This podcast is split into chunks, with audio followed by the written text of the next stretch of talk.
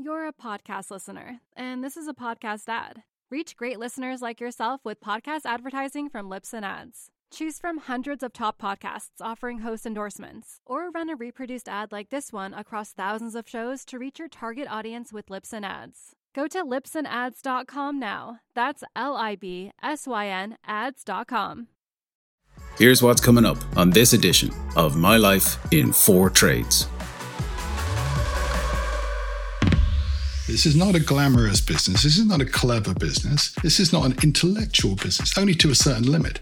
It's about making money. And if you can keep your eye on that prize, you will make good money and you will do well. But I think everyone mixes a little bit of self validation or dislike of their parents or uh, whatever is bothering you. You can express that in your trading too. And that's just dumb.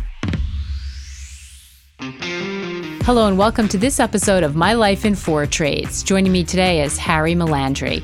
Harry started his career at the Bank of England before moving into investment banking, working at firms such as Credit Suisse, ING, and Brevan Howard.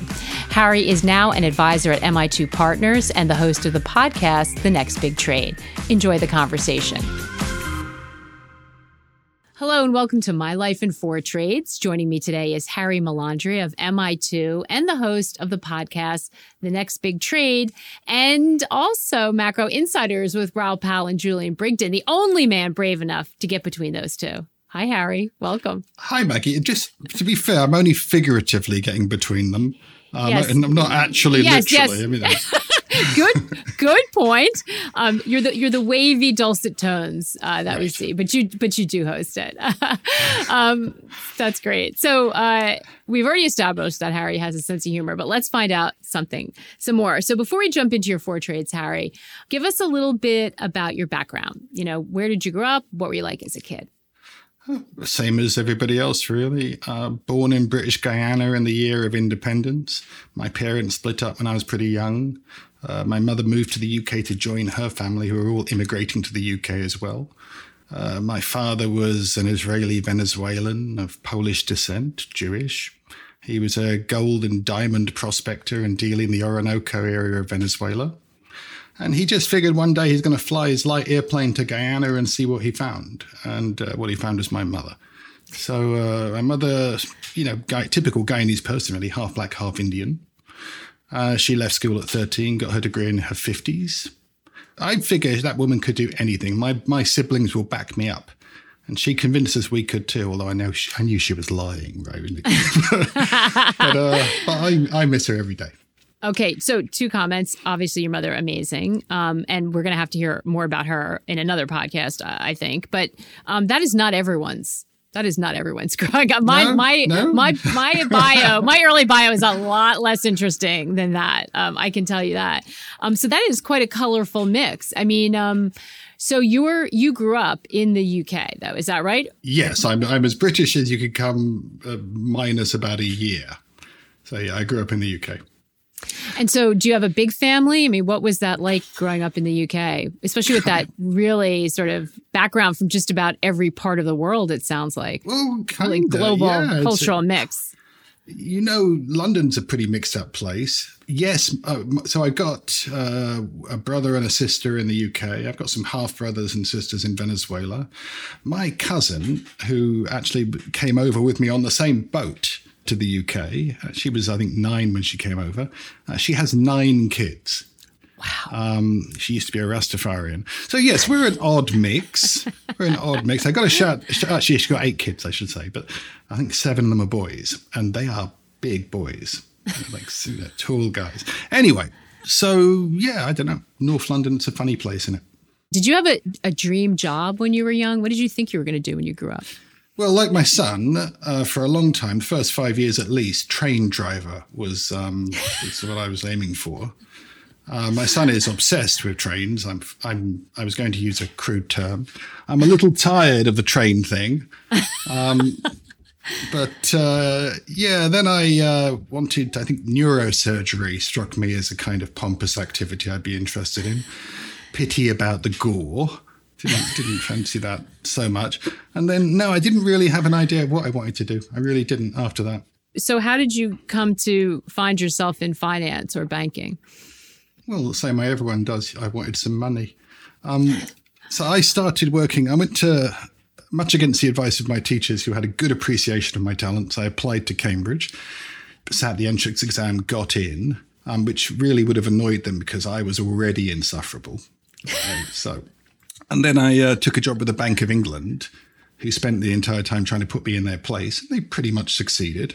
I mean, I no longer split infinitives um, which was big back in those days.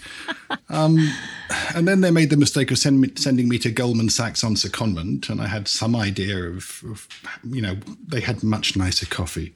The coffee at Goldman Sachs was wonderful in those days. This was the late 80s, um, well before Nespresso. So for all those reasons, I thought, my God, if the coffee is like this on the in the private sector, I've, I've got to leave. And the, the people at the Bank of England wanted to send me to banking supervision, which was Bank of England equivalent of Siberia in those days. and uh, in, in so fact, you, they were right. I would have been a great banking supervisor, but I just didn't fancy it. So you saw a lot more action in investment banking and packed your bags. I got the impression there was probably more money in it. I may have been wrong. It's not. It's not impossible to think. Uh, Andrew Bailey was actually in my intake year at the Bank of England. So he's very tall, by the way. If you hadn't met Andrew Bailey, he's very tall. Um, Are you still in touch? No, no, I, I, I, wasn't that much in touch when I was there. I was uh, friendly with some uh, some guys, like uh, a guy called Andrew Gracie sat next to me, and he ended up one of the uh, on the governing committee for a while. Um, he was very nice, um, whereas I wasn't. So, uh, but uh, yeah, we'll have, to, we'll have, to, see if he remembers that. so the way you describe yourself as too smart for your own good, very roguish, very sort of misbehaved, it would have seemed that you fit in fantastic in the world of investment banking. How was not the transition? So, not so much. So I, I got lucky, and my wife at the time just put my resume in front of a guy called Ian Wace. Ian Wace is uh, very well off today, and very famous. He runs a he's kind of half of the Marshall Wace partnership, so they're quite quite big in the UK hedge fund world. Um, but then he used to run uh, equities trading for Warburgs. And back in those days, equities trading was something like you were unusual if you were a Tottenham Hotspur fan rather than a West Ham fan. Um, everybody was uh, an Essex boy, supported West Ham, liked it a bit large, drank lager, and um, didn't like the look of me. And, and very sensibly too. I could understand their point of view. So there was a lot of friction. And uh, why guys, did why was that? Is because you were diff- so different from them? Well, I was certainly significantly more tanned than my colleagues, and I also had, I think I had all of the degrees. Anyone on the desk. And I was a pompous know it all. So there were really good reasons to dislike me. That, and if you tell me to go and get you a bacon sandwich, I, I, I there was a risk. I told you to go get it yourself. Mm. And uh, and back in those things were different back in those days. We used to get drunk. Well, I didn't. I'm not, not a heavy drinker, but they used to get drunk out and then come back to the because you could miss the last train to Essex, of course.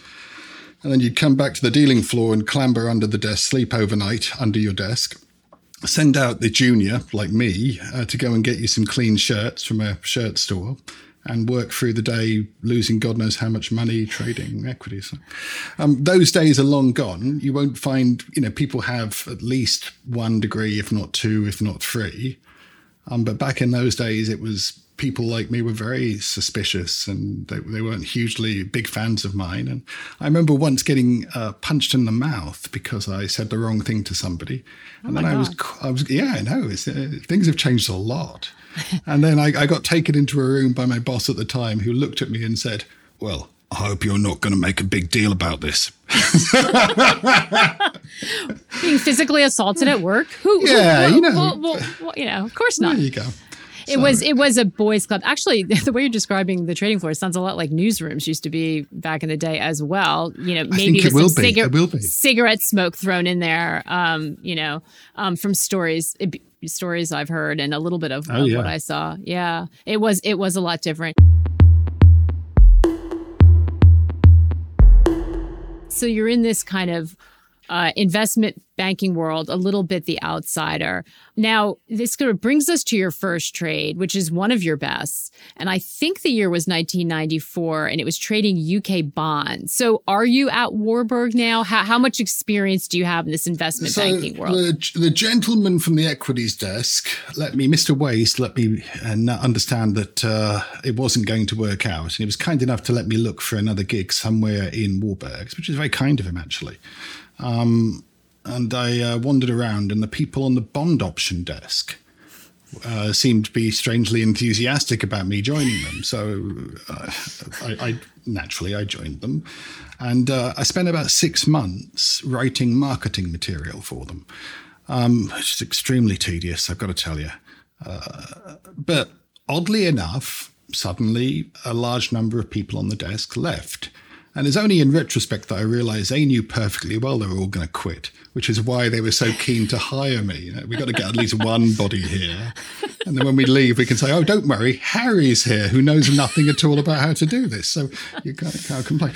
Anyway, so a lot of people left, not just the first batch, but a few others. And before I knew it, I ended up from booking trades and and writing marketing material. I started to trade the gilt book um, the gilt options. Did you book, know what you were doing at this point? You know, I kind of not. Yeah, it, it, took me about you a year to figure it out. You know, I, I did calculus. I did my school, high school calculus equivalents, and it wasn't that difficult to know your first and second derivatives. And uh, options trading is mostly about first and second derivatives. So, um, you know, it was a way easier for me to figure out how to trade that than it was for me to figure out how to trade equities. So you you know what you're doing. You feel fairly confident, even though you're new to the unit. What is the trade? Describe the trade that you that you put on. Uh, I uh, was across an interdealer broker asked me for a price in a bond called the eight and three quarters of 2017. And for me, it's really weird to think that bond matured five years ago. That was like the long bond of, yeah. the day when I when I was trading. So I got which means you're, which means you're feeling old right now, right, Harry? Uh, well, objectively, I am old. and the only only thing I can say is well done for making it because you know not everyone does. But yeah, I got asked for a price in, in this longer bond, and I made the you, naturally when you get asked to make a price like you make a wide price because you know it could be anyone asking you. So I got asked how good that price was, you know, what size that price was good, and I told them it was good up to 250 because it was a wide price, and I got taken in 250 million, which absolutely terrified me. Um, because it's large. It's a large. It was, now you're large. Yeah, that book didn't have the risk to do a lot more, the risk limits to do a lot more. So I'm already hanging out at my max risk levels and uncomfortably close to an, to an unpleasant conversation with a senior manager. So I wanted to hedge it up as quickly as possible. And I thought, well, I sell these at a great level. Let's see if I can hedge it up against a 10 year of the day, so, which I think was a six and three quarters of 90 something, I think, actually. Yeah. So, and I hung that bid out there and I got hit, which shocked me to start with because I thought that bid was, my bid was a little low. I was going to creep it up and see what there was out there, but I got hit, and then it was upsized until the point that it was an absolutely perfect hedge for mm. the other trade I did. And I thought, well, that's lucky. when does that when does that happen? Then I asked who the name was, and the counterparty turned out to be Lehman Brothers, which meant I'd done both legs with Lehman Brothers, which meant one of us had done something terribly wrong mm-hmm. because it was it, there's no way you could possibly want to do both legs. You know, it's, it's to my to my it, my relatively junior mind at the time, it was impossible to want to do these trades the other way around. So somebody here screwed up completely, and I figured the odds were it was me right? Because I'm the one with one year's experience. Um, but it turned out over the next six months, this trade was a gift that kept on giving. And every day, uh, you know, the, the junior guy who was on with me marking my book would say, Oh, you made money on that trade again today. Every day for six months for a really volatile market.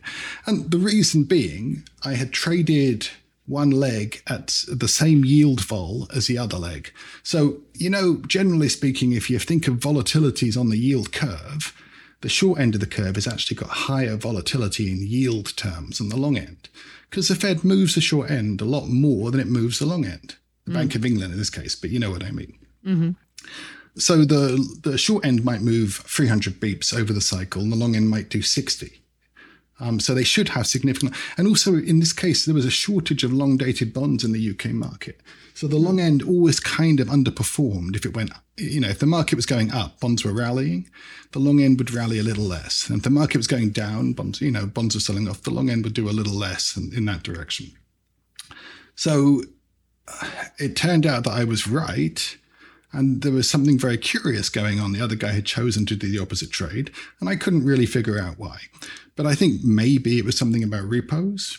Odd, because mm. it's an odd way to do it because the straddle seemed unlikely. I'm thinking about that too, because I'm wondering if people weren't talking to each other at Lehman, but maybe not. Maybe they were. Uh, you know, the guy who did the trade knew what he was doing, and, and it was same guy. Because oh, same guy, same exact guy, same not same guy, exact same, desk. Same exact, not just the same desk, same oh. guy, the head of the desk did the trade. So about six months down the line, I get asked if I'd like to go and interview, and I say, sure, I'd, I'd love to. Absolutely. And it turned out the interview was with Lehman's, and I thought, great, I'll go along to that. I'd be interested to find out how they do things. And in the middle of the interview, the guy says to me, okay, so what was your best trade this year? Well, this was, you know, 1994. Bond markets had been a catastrophe. Any option you bought made money because vol went up. Any option you sold lost you money. He said, what was your best trade? Well, the truth of the matter is my best trade was the one I did with Lehman's. And so I told him that. I said, actually, the best, the trade I did, and it made me three and a half million quid. That's the one I did with you. Uh, he, he, he said, yeah, I made money out of that too. I said, you did? Okay. How, how did you do that? And he said, it's a, a proprietary thing, but we made money out of that too. And no, I did not get that job. I would have totally hired you. Keep your enemies close, right? Your friends uh, close and your enemies closer. Well, as, as, it turns out, don't have anyone who makes you look bad on your desk is a oh, better that saying. too. Yeah, it's a better saying. So no, I did yeah. not get that job, and you know, life might have turned out differently if I had. Yeah, or you'd be working with somebody who's insecure around people who know more than them, which I've found to be a, not a great work environment either you know, I take the view that our work environment is for us to to influence positively, regardless of what it is. I like that. So, do you think he was lying to you that he made money on it too? You know, uh, I would not rule out the possibility that he did, but I do think he was lying. If he had said to me, he, if this trade had been only in puts or only in calls, then it's possible the trade was actually a play on the repo of mm. the bond. And this is like really abstruse stuff now. You know, you'd have to kind of be interested in bond arbitrage to care about. Right. Um, but yeah, but you, it, but you suss out that that there was a possibility, but chances in, are that is we did it yeah. in straddles. So, so, he was lying. So now, probably. I mean, it's not like I know everything. I, right. I might think I know everything. Turns out that is not true, and I have plenty of experience proving it. So it, I cannot rule out the possibility that he did something that I couldn't, but I haven't been able to figure it out in 30 years. So no, I don't. I don't think he made money on that trade. I think did you just, ever have you Googled where he is? You know, I haven't. I did. I used to. It was a small market back in the day. No, you know, it's a small market, and for like ten years, I cared. And he definitely went to a hedge fund and did well for himself. Um, and then A, I don't care, and B, I'm sure he's retired somewhere and living in Aspen. Doing well. I guess. Yeah. I don't know. Exactly. I think that trade probably but, keeps him up at night, Harry, from I think he was he's a hardened bond trader and it was hard to keep him up at night, believe me.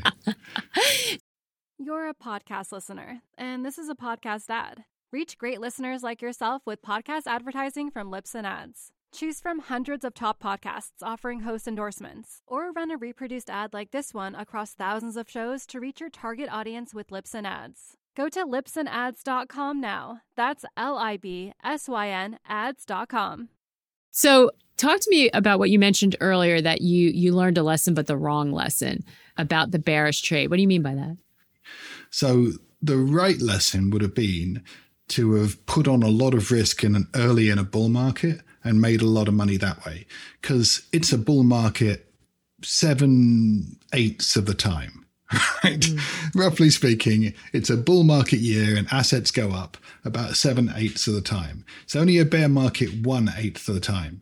And frankly, if you make a lot of money in a bull market and then do it for seven years, and then you lose money in the bear market once, people will say you just got unlucky. They won't say, oh, you just run long all the time, heavy long, and you make a lot of money when it goes up, and really I can replicate you with a long position. They don't say, people don't think that way. So yeah, it was definitely a mistake. Mistake is a wrong phrase, right? But uh, it was an unfortunate thing that my first big big P and L was in a bear market. Do you think that you still feel that way? I mean, you say yeah, it's th- a mistake, but do you still you have that bias still? I have that bias. Look, first blessing in in these stupid risk games is to know yourself, right? Know the mistake you're likely to make. And the mistake I'm likely to make is to be attracted to a really clever sounding bear market trade. Um, the cleverer it sounds, the more likely I am going to want to do it. You know what I mean? And, and that doesn't make it right. The, the best trade is easy and big. That's the, the best trade ever is always easy and big. And the worst trades are the ones that you're attracted to for, for other reasons that are non P&L related. Why do you um, think you're attracted to the sort of difficult, messy bear trades? Well, why why don't you go for the easy and big? Uh, because we, I think we all have psychological biases. You know, like the guys I meet who are the best traders, their eye is always on the prize and they, they want nothing else but to make money. But to be psychologically that one dimensional is really difficult. Everyone's got an agenda or an axe op- operating in their subconscious. So, uh, like a lot of, I remember reading uh, some stuff from a and in fact, I remember at the San Diego conference, I was sat at a table with somebody who was a trading coach, a, a, psych, a psychologist helping traders. And I think this, she's, you know, she probably helps people a lot more than anything I ever say or do, because most of the errors traders make are self inflicted and kind of dumb. you know, the biggest errors you make will be for the dumbest reasons. If you just sat back and very, you know, in a really kind of tedious fashion, step through your logic, work out your risk reward, do the trade. This is not a glamorous business. This is not a clever business. This is not an intellectual business, only to a certain limit. It's about making money. And if you can keep your eye on that prize, you will make uh, good money and you will do well. But it, I think everyone mixes a little bit of self validation or, you know, dislike of their parents or I don't know, uh, a sense of not being attractive enough or what, whatever is bothering you, you can express that in your trading too. And that's just dumb. So it's so interesting. We were talking about a lot about this trade, but it was one of your best. We're going to talk about one that's one of your worst, and that's trading emerging market debt in 1996. So I think you've moved by this point. I think that's the right time frame. You're at ING now. And so what was uh, yeah, what the, was uh, that work environment yeah. like? ING was wonderful in all sorts of ways. And I hat tip to any of my ex colleagues there, even Gabby, who told me my cigarettes were like a woman's cigarettes. uh, you smoke a woman's cigarettes. Um, uh, these days I don't even smoke, but back then I, uh, I'm smoking Dunhill. What are you talking about? It's a woman's cigarette. Oh, God. Okay, fine. Um, he's Argentinian. He's just he's just more macho than me. That's just how it is.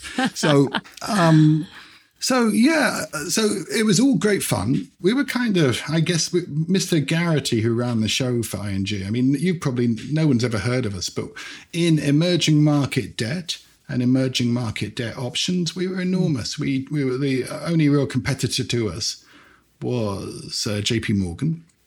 They had better client flow. We had better better risk limits. Um, we would do trades that nobody else would do because we were really stupid. Uh, no, really, we had enormous, we, because we had a huge appetite for risk. It's, it's the, mm. the, truth of the matter. And um, there's one particular trade. So but I, you did well with that. You were talking about one one of your worst trades, but you, that but in general, ING did well. ING did ING did really yeah. well. Yeah, and, you know they did well. If the market went up, ING made a lot of money because we were, we tended to be long of a lot of paper. But I was, you know, it was on the option desk, and you know, options in that options on distressed emerging market desk, you can make and lose a lot of money, strangely enough. This may surprise you, Shocking. but yes, it's, it's, possible. You know, there were various things nagging at me, and there were various reasons I wanted to get. I, this was in New York. And then we had uh, Soros. Uh, so just before the Russian elections in, I think, 1996, Boris Yeltsin won another election. And th- for some reason, because in retrospect, it's like I can't conceive of how Boris Yeltsin could have lost that election. Mm. But, uh, in, but at the time, there was speculation that it, it wasn't stitched up and it was potentially dangerous. And that Russian distress debt, that is Vneshekonom debt, believe it or not, because it hadn't been fully restructured yet.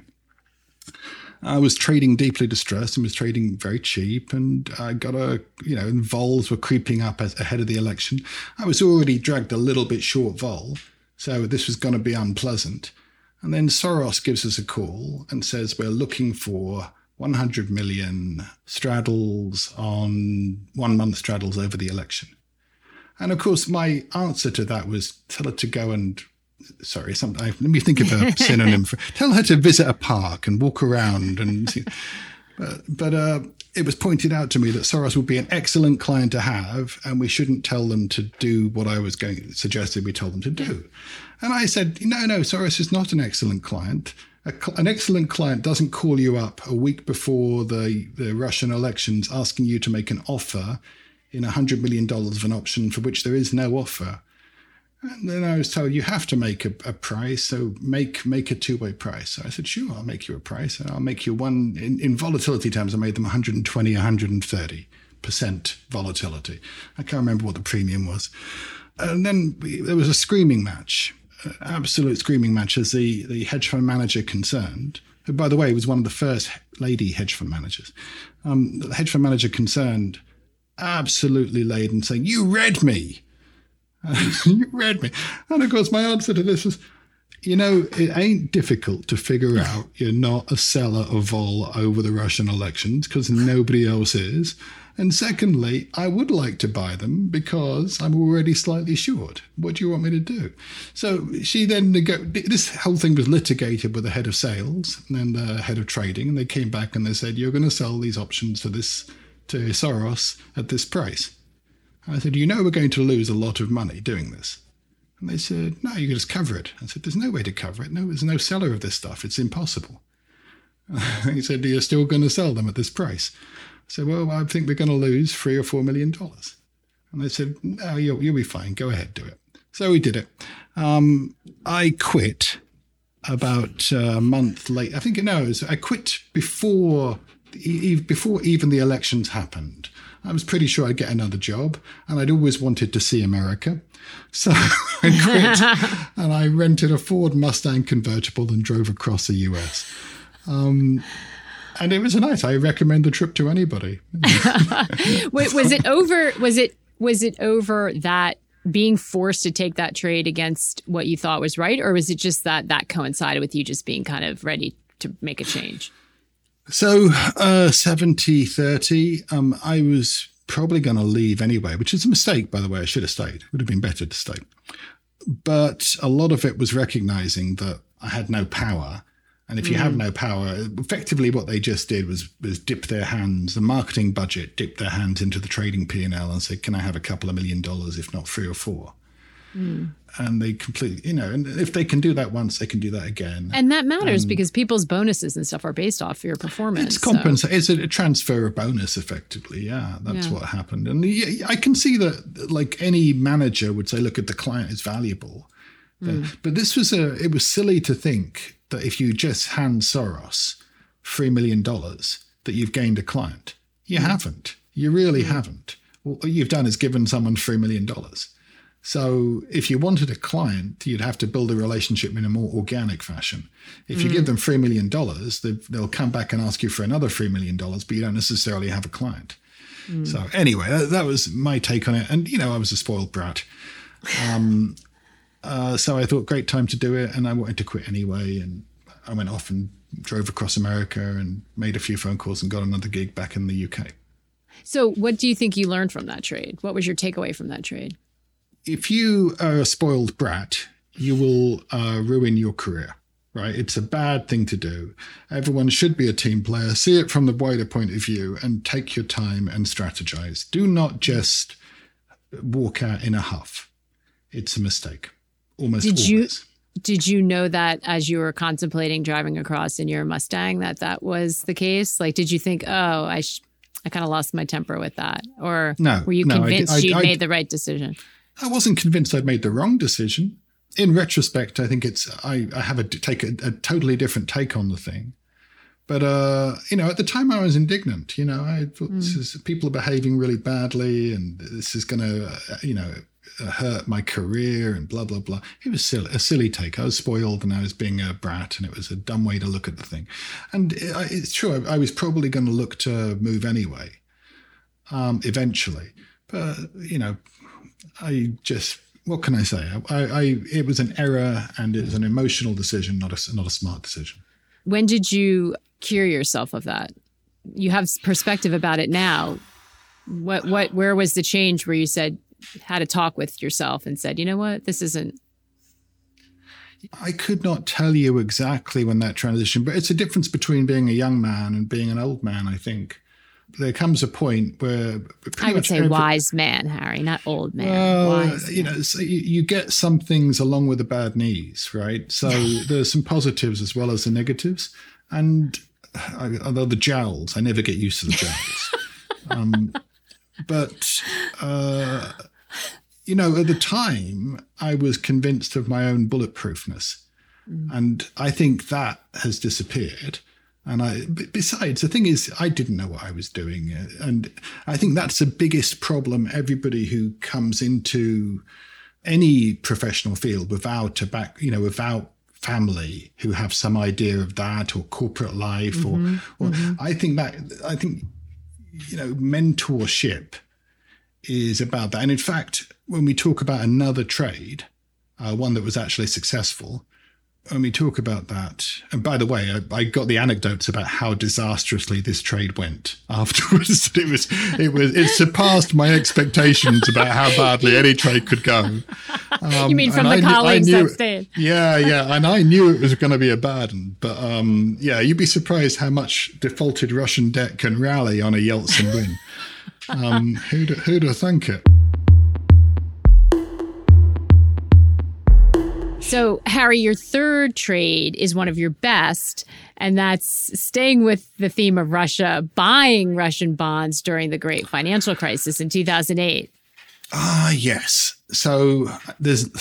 So I'm really glad I can talk about this because it involves a whole bunch of stuff mixed in with this trade. So first of all, a lot of the financial security we have, and boy, I love financial security. I don't know about you, but I really like financial security. I'm a big fan of it. Um, so a lot of the financial security we had came from this trade. And like at the time, I just, the team I worked for just quit Aberdeen Asset Management. We were about to be uh, hired by Brevan Howard. Um, we were on gardening leave. So, you're a group that's moving from one firm to Um, Yeah, we were the absolute return strat. We're the bond team, the rates team of what was at one point Deutsche Asset Management, and then subsequently became Aberdeen Asset Management. And then we as a team were invited to join or offered the opportunity to join Brevan Howard. So, um, and it was a wonderful thing because we were not involved in the catastrophe that was the global financial crisis. so, you're on garden leave and you're watching Russia in all this. Why is your eye on Russia? so you know once once you've spent time in Russia, your your eye is always on Russia. You always have an opinion. I'm always losing money on that stuff. Um, so that's one thing. And secondly, I, I was uh, uh, very so my uh, father had died uh, in the I want to say mid like 1996 rings a bell, like maybe 1998, 1996, I think. And he had kind of introduced me to more of the relatives on his side of the family. And I got very close to my cousin. My cousin was a very successful guy. I'm not going to give his name. I was in touch with him and we, we chatted, uh, just swapping stories about what was going on. But this, this, uh, this one attracted both of us. He had just bought himself a villa. There's an Italian bank called Mediobanca. Mediobanca is like the, I don't know, Casinos. It's like a, the establishment private bank, merchant bank for the Italian elites. And if a merger goes through in Italy, it doesn't matter if Goldman Sachs is co advising, one of the advisors will be Mediobanca because they know everybody. Everybody you need to know, you, you got to deal with Mediobanca. Mediobanca, one of the partners and family members, senior, was uh, divorcing his wife. The wife had got on a house on the coast of uh, Ventimiglia, which is right against Monaco. These ha- this house was in the middle of a compound, like an area, like where they'd always been very. Rich. It's like 16th century kind of castellas, like kind of castle houses. These things are beautiful, right on the coast. You can moor your yacht opposite it. And all the Mediobanca guys had these houses. It's like 15 minutes drive to Monaco into downtown Monaco. And my cousin bought one of them. he bought one from the wife. So you have one family and my cousin, my Jewish cousin, in the middle of them. Hi, everyone. How you doing, guys? So yeah, he was not popular with those guys, but he had decided he was going to get the Ukrainians to pay his, the cost of this thing. So he figured there was a huge opportunity at the time because we had all the debt for the kind of corporates in Ukraine. When when when Lehman's went bust, everything got fire sold, and mm. I saw this uh, before uh, when I worked in Russia. I saw what happens when Lehman's Lehman's got an order from you know had a repo book with a client, and I think they must have decided to to sell down the repo book. And you know when you sell down a repo book, you do it. In, this is kind of the mo. You sell it badly. you don't you don't sell it carefully. Oh no, we're not going to minimize your loss. We are going to absolutely destroy this market with half of the paper, or maybe th- two thirds of the paper we've got we're selling, and sell it really badly. Yours, yours, yours, yours, and then we're going to transfer the rest of this paper onto our own book at that price, whatever that last price is. So you could argue that what happened to Lehman's in 2008 was kind of karmic they were destroyed by much the same kind of financial mm-hmm. naughtiness that they used to dish out to other people. But it had left these corporate bonds trading at really low prices. Now, me being an idiot, I decided I wanted to buy quality corps. So I bought these Russian. You're laughing at the quality Russian names. Yeah.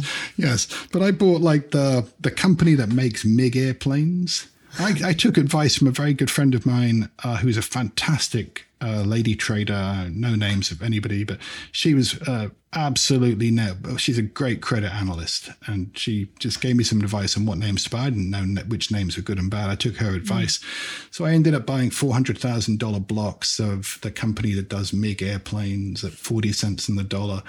Like I, I paid forty cents, I think, for the company that makes the pipelines for Transneft. I bought that, and, I, I ended up spending like uh, I think one and a half, maybe one and a quarter million dollars of cash buying these Russian bonds at about an average price of 40 cents in the dollar. Gazprom was one, but Gazprom was more like 60 cents in the dollar because that really is quality, you know? Yeah, yeah. So, Recognized at the time. there you go. There you go. And all of these bonds, I just held them. And I'd seen this game before. So what had happened was an absolute gift to me. I had absolutely seen exactly the same thing in 1998 when I was working in Russia then. I'd absolutely seen this. I'd seen paper destroyed. I'd bought some paper for myself. All the paper went to, I paid 11 cents in the dollar for IAN, or 14 cents in the dollar for IAN's. I let them go at the equivalent of 40 or 50 cents, and plus the coupons.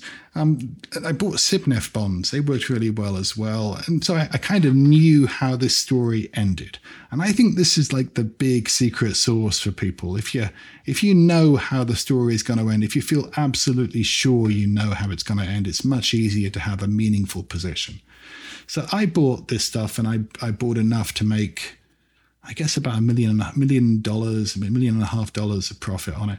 It's uh, been useful to us. It's kind of like making that money then investing it okay since has kind of ensured a certain measure of financial security for me and the family. But uh, my cousin, he bought well over $30 million worth of Ukrainian bonds at 13 cents on the dollar, collateralized by various shopping malls. He likes shopping malls, my cousin, did a lot of property. And he made $30 million, $40 million out of this trade as well. And he used that money to retire the debt from buying this villa on the coast. And the moral of this story is do it big. if you know if you know what's going to happen, don't mess around. Uh, do it do it properly. All right, we have to get to your fourth and final trade, and this is an arbitrage of Mexican swap rates, I, if I'm not mistaken. And yeah. I don't even is this a is this a good one or a bad one? You know, uh, both. I guess. I guess this is both. So um, sometimes trades make you money, sometimes trades teach you lessons. I found it because I'm a bit slow that uh, I need to be taught the same lesson multiple times. Um, you are not alone, Harry. Right. So this one was kind of interesting because really it was a culmination of learning across multiple years in multiple environments. And you know, you do in G7 rates at the time, it's very common to do these kind of forward starting swap trades, right? Arbing the curve. Um, I was trying to bring the same notion to Mexico, uh, to the Mexican swap curve, which had all sorts of like weirdnesses going on. And some of that was because this market was populated by very big pension funds, and the very big pension funds and, and some, let's just say, West Coast asset managers would mess around in it. The left coast asset managers maybe didn't mess around quite as unscientifically, but the, this was considered to be a market where Mexican pension funds dominated. Of course, they were. They're called Afores, by the way. Mm. And some guy had decided to use the seven year point of the curve as his personal piggy bank. Um, if he, he had a big paid position, which means he's kind of short bonds on the seven year point of the curve. And if he needed to show some P&L because other trades were going wrong, and I, by the way, I don't know this for gospel. This is kind of what I was told by people who were close to people. So I'm putting a, together a story, it may not be the gospel truth because you know we don't know what other people are thinking at any moment in time. Um, but he, every, you know, you'd be sitting there watching this thing, and the seven year point would trying to trade towards where it should be. And then towards the end of the day, like f- five minutes to go, someone out of nowhere would, would suddenly pay it to the tune of 100,000 basis points. $100,000 a basis point, and the thing would widen against the curve by four or five beeps. And you're like, what the hell happened? How come I've suddenly lost money? So, um, the trade I was doing, I did it in various forms, but the kind of obvious way of putting it was a five year, two year forward versus a seven year, three year forward. And this was ended as very much like doing a five, sevens, tens butterfly, where you're receiving the seven year point, um, but just weighted slightly differently. Now, this point, everyone listening to this podcast is saying, This man is so boring. This man is so boring. And and you are you are right. You are right. But they they asked the question, and I don't talk about this stuff at home with the wife or the kids because nobody's interested. But it was interesting to me, right? So I put this trade, and I was going to build the biggest position the Earth has ever known in this thing because this thing was a carry monster. Like, unless the, the, yield curve inverted for some weird reason, like, I don't know, there's a pandemic or something, um, unless there was some weird stuff going on in the Mexican curve, this was just going to roll down and as it rolled down, uh, the carry was so enormous on the thing, it was rolling enough to make a kind of sizable amount. And I, I did an estimate of the Sharpe ratio on the trade and and it was fantastic. It was over like 2.3 or something on a Sharpe. The trade, the, the trade itself had a Sharpe above. So you just felt hugely confident. I, everything else I'd ever learned in markets where you do this kind of trade told me that this was a beautiful winner a beautiful, beautiful thing that it could only exist because some guy was dumb enough to try and manipulate a yield curve. Because otherwise, it, it, just didn't make any sense for this. It's if we're talking about finding a thousand dollars in the street, Right? Yeah. So what did I do? I so what? To, so what went wrong, or what went right? well, you know, some things went right. First of all, so first of all, I met, I interviewed. I was looking for a junior trader, and I met a young lady, who fantastically good-looking young lady, and this was the problem with her. Um, so I met a young lady who was very bright, and uh, it's you know you'd be surprised how hard it is to find bright market makers in rates. So she was a very bright young lady and a very good mathematician, perfect for this, very good at arithmetic, and she had a she had been trained by Deutsche, who were much better market makers than me, to make markets in an effective way. I was a terrible market maker, and I hired her. We now had a good market maker while I wrote spreadsheets which did rel, rel val and told her what trades to put on where the arbitrage boundaries were. We started making money hand over fist. It was ridiculous because she, the spreadsheets I built her told her exactly which points were cheap or rich, and she knew how to extract that money optimally efficiently from the rest of the market. So we were whacking the ball out of the park uh, in this. And uh, as I said, the big negative was she was good looking. She got a proposal to marry, quit, and married this uh, multi millionaire family. Uh, it's a disaster, right? Hard but to compete with that. I, I, said to her, "Are you sure you want to you know, leave this business and become a, a billionaire's wife? I mean, are you sure?" yes, I love him. No, I was joking. Run. right. so, uh, but uh, also, you know, I went off to see some asset management firms and I said to them, look, I found a $1,000 lying on the floor. Would you like some?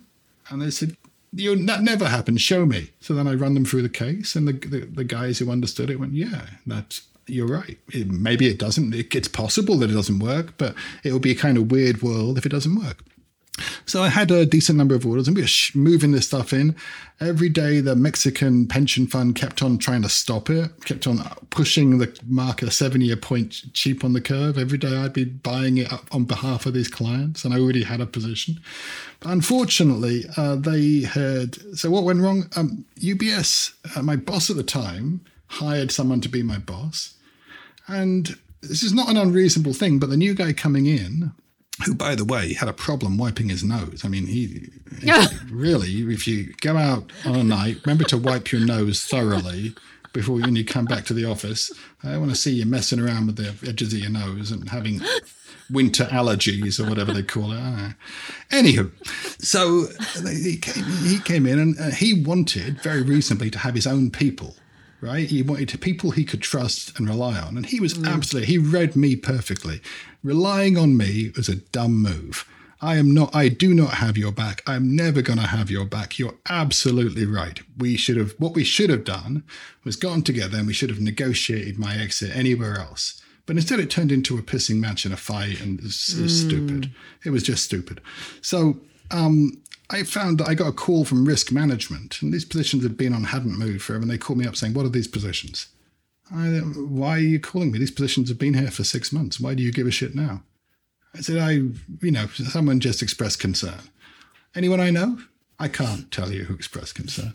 So I thought about it and I, all the stuff I knew about life. And basically, if anything went wrong with these trades, I'd be immediately fired. Mm. And I thought, you know what? I know this is going to make absurd amounts of money. I know it's going to, it'll make budget, but the best thing to do is to get rid of it. So I, I, felt very sad about it. I, I closed out that position. It took forever because you know it's a it's a messy old thing to do five year, five year, two year, seven year, three year. It's multiple legs of trade, and to unwind it is also a messy thing to do. And you give away a bunch of money when you do that. But we unwound the trade. Um, we we made a bunch of money in the process, but we could have made three to four times as much money. And I think for me, I wanted to flag this one up. There are other trades I could flag up as well, mm. but I think it, it just goes to show you all the things that come together. They need to come together in the right place at the right time in an organization for people to hit the ball out of the park. Mm. It hmm. turns out, even when everything lines up perfectly, it's maybe it isn't enough. You need, a, yeah, you know, a, a few other things need to line up too. It just it just is what it is. So I got fired out of UBS, uh, and I don't really know why, but my boss also got fired out of UBS about three weeks later. um, quite possibly maybe for give, making you close out a trade that was basically found money every day. You know, it's possible that people may have gone back and looked through my email it's possible mm. as if somebody had gone from a part of UBS had bothered to look through emails, had gone through those emails, mm. what they would have seen would have made them very unhappy about you know with certain things. So that's that maybe it doesn't really matter though. I mean, like if I was younger and stupider, I'd have blamed UBS. But in this situation, I think it was just is my error and my boss's error, and we should have negotiated a better solution to this problem. But mm. it's just neither of us, you know, I didn't feel in a place where I could be frank with him. And I don't think he saw the need to be frank with me. You're a podcast listener, and this is a podcast ad. Reach great listeners like yourself with podcast advertising from Libsyn Ads. Choose from hundreds of top podcasts offering host endorsements, or run a reproduced ad like this one across thousands of shows to reach your target audience with Libsyn Ads. Go to libsynads.com now. That's L I B S Y N ads.com.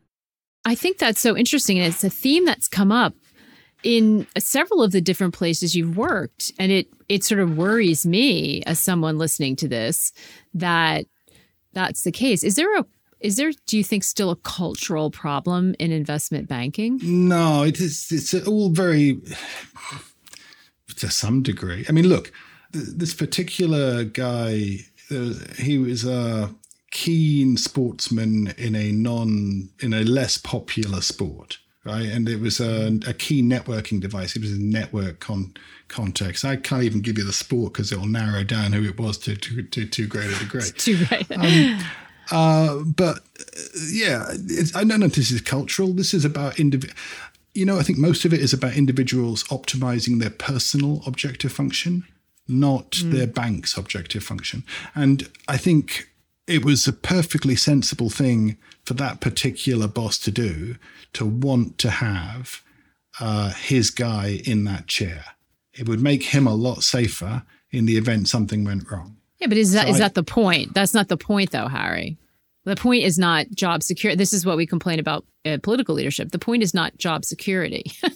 like that's not why I, you know, his his, his objective point was right was his job security. Yes, I know, but that's very I, hard to design a yeah. structure or a thing to break his personal incentives. He was always going to prioritize his personal incentives over the mm-hmm. bank's incentives. Mm-hmm. My, you know, and I was going to prioritize my incentives over his. That's why there were certain things linger, you know. Mm. Uh, so the the thing I would emphasize to kids or something looking at this is how important it is to uh, understand your environment. And you're never going to understand it. Kids are naive. They're not going to get the joke about what matters and what doesn't. Let me give mm. you an example. I remember like someone asked me you know a question an email in a, in ubs and the question was kind of when did you stop beating your wife you know, you know that kind of question. Like the, mm. there's meant to be no good answer to this. Mm. To a great degree, what you the the question was such that if I didn't want to go anywhere near answering it, and I was angry they'd sent me the email, right? Mm. Because if I answered it in any way, it would make it look as if I was involved with something I didn't want to have any involvement with. And mm. I, I, definitely wanted to make sure that I had nothing to do with X, Y, Z. And it might that kind of situation can arise because you want to be, don't want to be seen to be involved in other people's poor behaviors, or you don't mm. want to be seen to be involved with a trade that you think is problematic and can go terribly wrong. Frankly, if I sent emails like that to my boss, I would not be surprised he was angry with me because mm. my boss is now in the position that he is the guy in line for trouble should he answer that email right? So, and then you've got the why didn't you answer the email if you, if you didn't answer it? So you need a team to to look out for each other, mm. and uh, that's not always how investment banks or even hedge funds work. Right? That's, I would say, yeah. I would say even broader than that, office politics is real. I think that when you're young, you think that if you do your job well, that's what's important. And then later on, that's not unimportant, but you can't do that without understanding the way politics works. You don't always have I to participate in it, but you have to understand it. That's absolutely right, Maggie. Absolutely. And I think that's what the whole thing about mentoring is about reminding people that they they don't operate in a vacuum. It isn't that there's an algorithm marking you and grading you. There are people looking at you and talking about whether they like working with you whether mm-hmm. you're a team player whether you work for them. And you know it turns out that your boss's objective functions are more important even than the organization's objective functions. And like why would that not be the case it's up to the organization to set incentives the way that suits your organization so your boss his incentives ought to be set. If the organization has done a bad job aligning incentives, that's not your boss's fault. That's people above your boss who've screwed up. Mm. That can happen. I just think, I think the takeaway, and it's always a takeaway that's more interesting, right? Mm. Um, the takeaway here is that you need to work out how you can solve your colleagues' problems and, in particular, your boss's problem. And if you are not solving your boss's problem, why do you think that something bad isn't going to happen to you? There are going to be a lot of people that doesn't sit well with because it sounds like kissing up to the boss. I think uh, in com- commercial activity is always about solving somebody's problem. Everything's about that. Kissing up to the boss, if it was just kissing up, it would be pointless. But you know what? Kissing up to the boss exists because it works.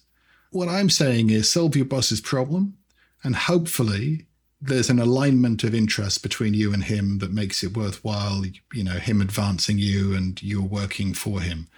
That isn't always going to be the case. Unfortunately, like there's nothing you can do to ensure that your boss is not an imbecile. It's usually not in your gift. That's right. That's a really good way. That's a really good way of putting it, though, because it is eh, the idea of understanding what problem you're solving. Because it's not just about being right in theory, it's about understanding, and sometimes there are multiple the problem you think you're solving, it, and then understanding your boss's problem and whether you're solving that and how to deal with that. I think that's sophisticated advice, but it's really good advice for people who are just starting out in the working world or at banks or wherever. You put it very well. You, and I, I spent a long time fascinated in, you know, trading is essentially alchemy, if you ask me. Alchemy is this process of, of creating value out of base metal right? Trading, you're converting information and logic into money if you do it right. Uh, it's not a reliable process. It's not something you guarantee that any individual transaction or trade works. But over time, if you have a, some measure of whatever you define as skill, uh, you will slowly a- accumulate trading profits. That's great. And now, what is the objective of the organization? What is the objective of your boss? And generally speaking, it isn't necessarily maximizing that P&L. There may be other problems that are bigger, you know, more important, more pressing or whatever. And you, you need to be able to internalize that objective as well and make sure that you're in line with that function. So I, I mentioned that. I'm still fascinated with the alchemical problem of of creating money or anticipating the future in such a way that you can profit from it. I believe that's something that never, you know, it's not even a question of fashion. We are all in, engaged in that endeavor, whether we know it or not, right? When you buy your house in out in a suburb of Ohio, it matters whether or not they're going to deindustrialize that place mm-hmm. and that everyone's going to lose their job, and then you're tied into a piece of real estate that does not perform. Everyone is involved in predicting the future to some degree. Harry, this has just been such a joy and so much fun hearing the stories. And as always, I appreciate and love your sense of humor. So thank you so much. My pleasure. I didn't even tell you the story of when I was stripped naked by Russian customs. Isn't that amazing? We're going to leave dot, dot, dot until next time. You might be our first ret- return trip on My Life in Four Trades, Harry. You heard it here first. it's been a pleasure. It's been a pleasure, Maggie. Till the next time.